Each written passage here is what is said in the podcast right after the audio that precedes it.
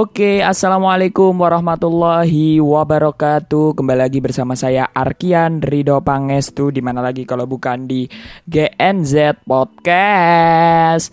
Oke, aduh terlalu keburu-buru ya. Jadi gini pemirsa pendengar setia Gen Z Podcast uh, Gen Z Podcast mulai episode kali ini sudah tersedia di berbagai platform podcast. Waduh ini sangat berita menjadi berita bahagia bagi kita. Karena Gen Z Podcast ini uh, biar banyak ya pendengarnya itu uh, sudah saya letakkan di beberapa platform tambahan seperti contohnya Cashbox, Pocket Cash, kemudian ada Google Podcast, Apple Podcast dan lain sebagainya itu mungkin sudah ada pendengar setiap pengen dengerin di platform tersebut juga tidak ada masalah, sama saja semua platform podcast. Oke. Kita akan mulai membahas uh, yang akan kita bahas kali ini yaitu yang orang sering sudah ini ya sudah mengucapkan kata-kata ini sudah mengerti kata-kata ini atau bahkan orang ada yang belum ngerti tentang kata-kata ini tapi dia hanya sekedar mengucapkan. Jadi ini sudah sangat uh, viral atau sudah sangat uh, booming lah ya kita anggapnya karena uh, ini akan menjadi history on history akan jadi sejarah dalam hidup kita. Apa itu? New normal. Ngomong saya dari tadi terlalu berlibat, saya basa-basi dulu nggak ada masalah, oke. Okay?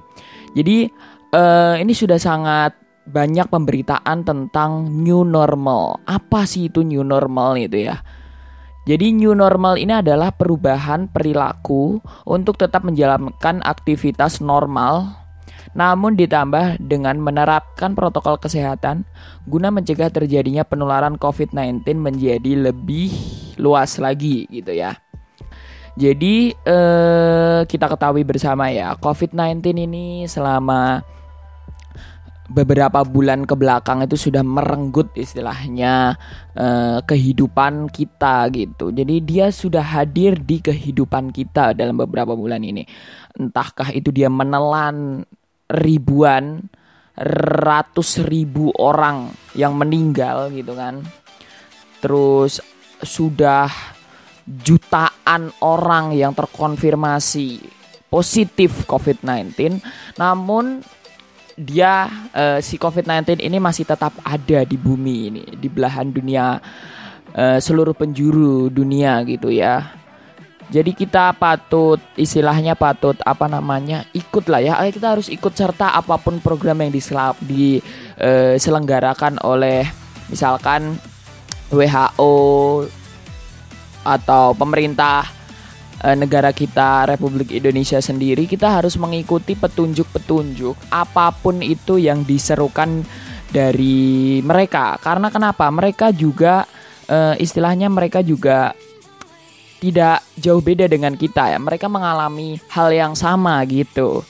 Kita nggak bisa uh, dengan bebas keluar ke mana pun itu dicegat. Misalkan ada PSBB lalu uh, bahkan di lockdown di berbagai daerah untuk mencegah penularan COVID-19 ini semakin lebih banyak gitu. Karena kita sudah kalau diperhitungkan nih ya kita ini sudah hampir setengah tahun ya. Soalnya kenapa? Uh, ini ketika podcast ini dibuat ini kan kita sudah masuk ke bulan Juni ya.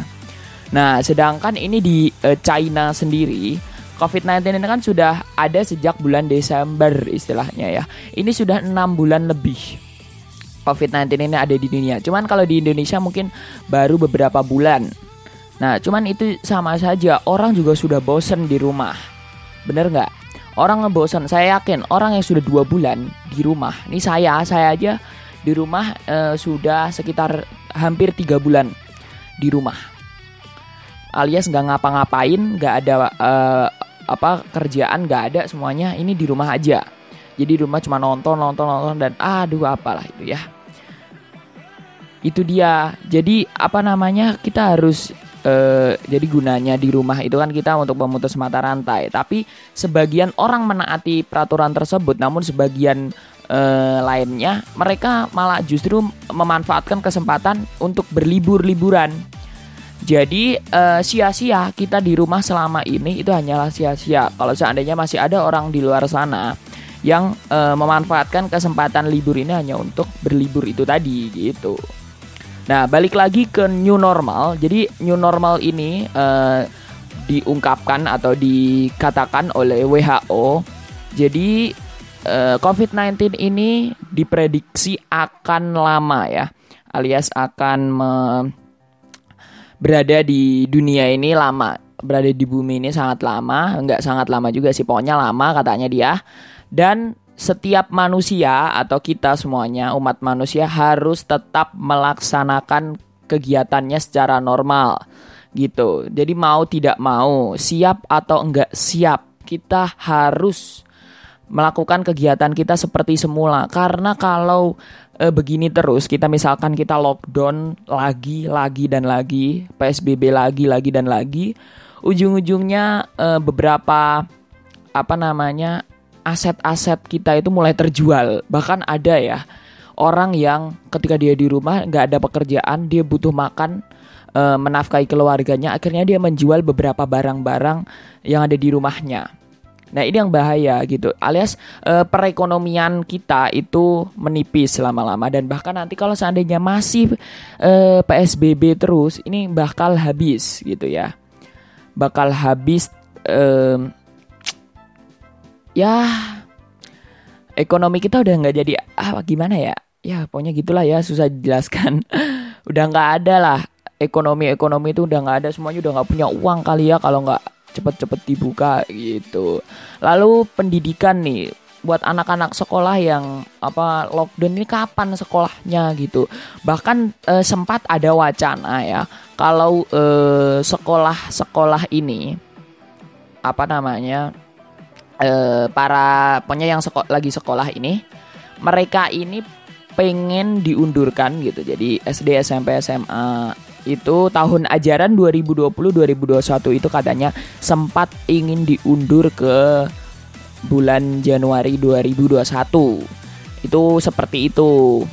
Tapi kan kita belum tahu kelanjutannya. Tapi uh, ada berita juga sih yang mengatakan bahwa uh, itu tidak jadi karena memang harus dilanjutkan di bulan Juli 2020 gitu karena kepentingan e, menitik beratkan kepada e, siswa-siswa yang sudah lulus alias yang misalkan kelas 6 SD, kelas 9 SMP dan kelas 12 SMA itu kalau mereka dalam enam bulan mereka nggak belum dapat sekolah terus mereka ngapain gitu. Jadi itu titik beratkan di dunia pendidikan seperti itu.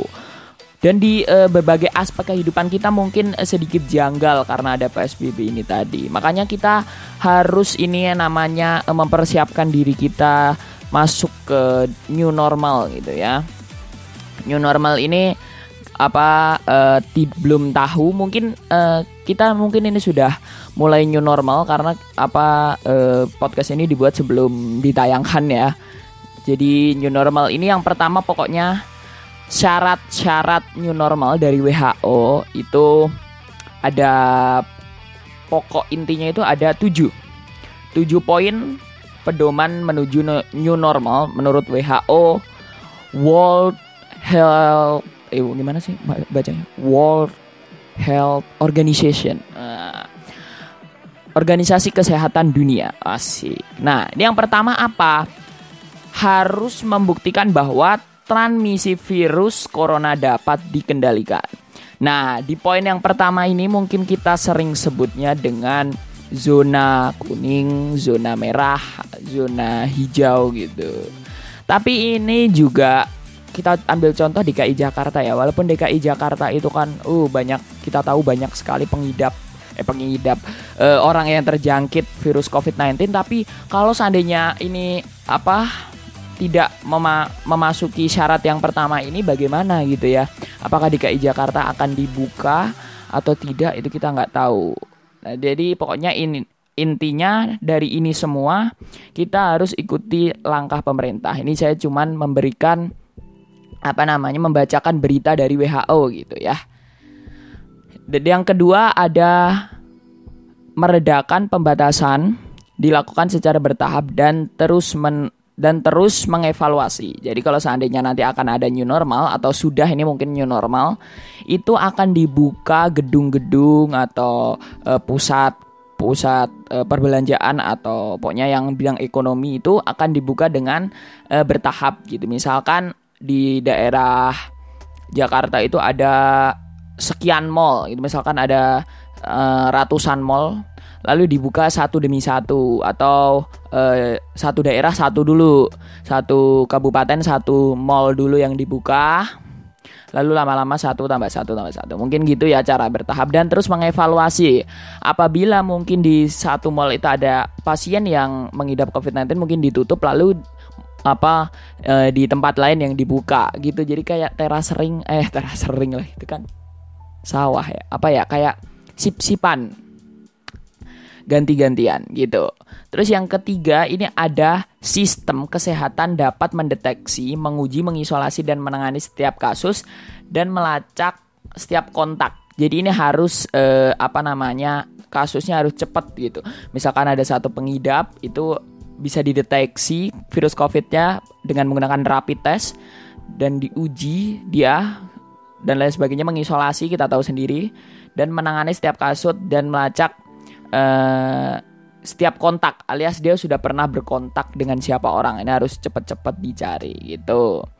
Terus yang keempat risiko penularan wabah telah dimin diminimalkan di tempat-tempat rentan gitu. Jadi uh, untuk penularan wabah yang pokoknya tempat-tempat yang seperti tadi saya bilang zona merah gitu ini kan uh, sangat resiko gitu. Ini harusnya diminimalkan jadi nggak terlalu dibuka banget dan lain sebagainya gitu. Terus yang kelima ini uh, untuk sekolah, tempat kerja dan tempat penting lainnya telah menama, telah menetapkan langkah-langkah pencegahan. Yaitu tadi seperti harus menyediakan uh, apa? apa sih uh, misalkan alat cuci tangan hand sanitizer kemudian menggunakan masker uh, di setiap uh, kegiatan kita kan di tempat kerja tempat-tempat penting gitu sekolah yang paling penting nih gitu ya walaupun kerja juga penting juga. Lalu yang keenam masyarakat sepenuhnya dididik dilibatkan dan diberdayakan untuk hidup new normal menurut WHO ini. Jadi masyarakat ini harus diberitahukan apabila ada orang yang uh, istilahnya mereka belum tahu gitu. Misal uh, kurang informasi kurang update nggak update kudet. Nah, dia harus tetap uh, dididik, diberdayakan dan dilibatkan. Eh, tetap harus semua orang seluruh lapisan masyarakat harus menaati peraturan new normal ini apabila telah diberlakukan gitu. Terus yang terakhir yang ketujuh itu setiap langkah menuju transisi new normal harus dipantau. Jadi transisi ini sangat mungkin uh, agak canggung ketika kita sedang transisi gitu yang tadinya kita uh, biasa ya hidup uh, bebas. Istilahnya kita kan uh, keluar ke mana-mana. Kita salam-saman cipika-cipiki terus uh, tegur sapa uh, apa bercanda-canda. Kita harus uh, ini transisinya itu yang paling susah. Nah kalau kita sudah terbiasa uh, hidup istilahnya new normal ini tadi ya kita mungkin akan uh, fair aja gitu enak aja gitu hidup dengan protokol kesehatan. Tapi di di dalam langkah transisi dari kita hidup biasa normal menjadi new normal. Itu transisi di tengah-tengahnya istilahnya pancaroba lah ya.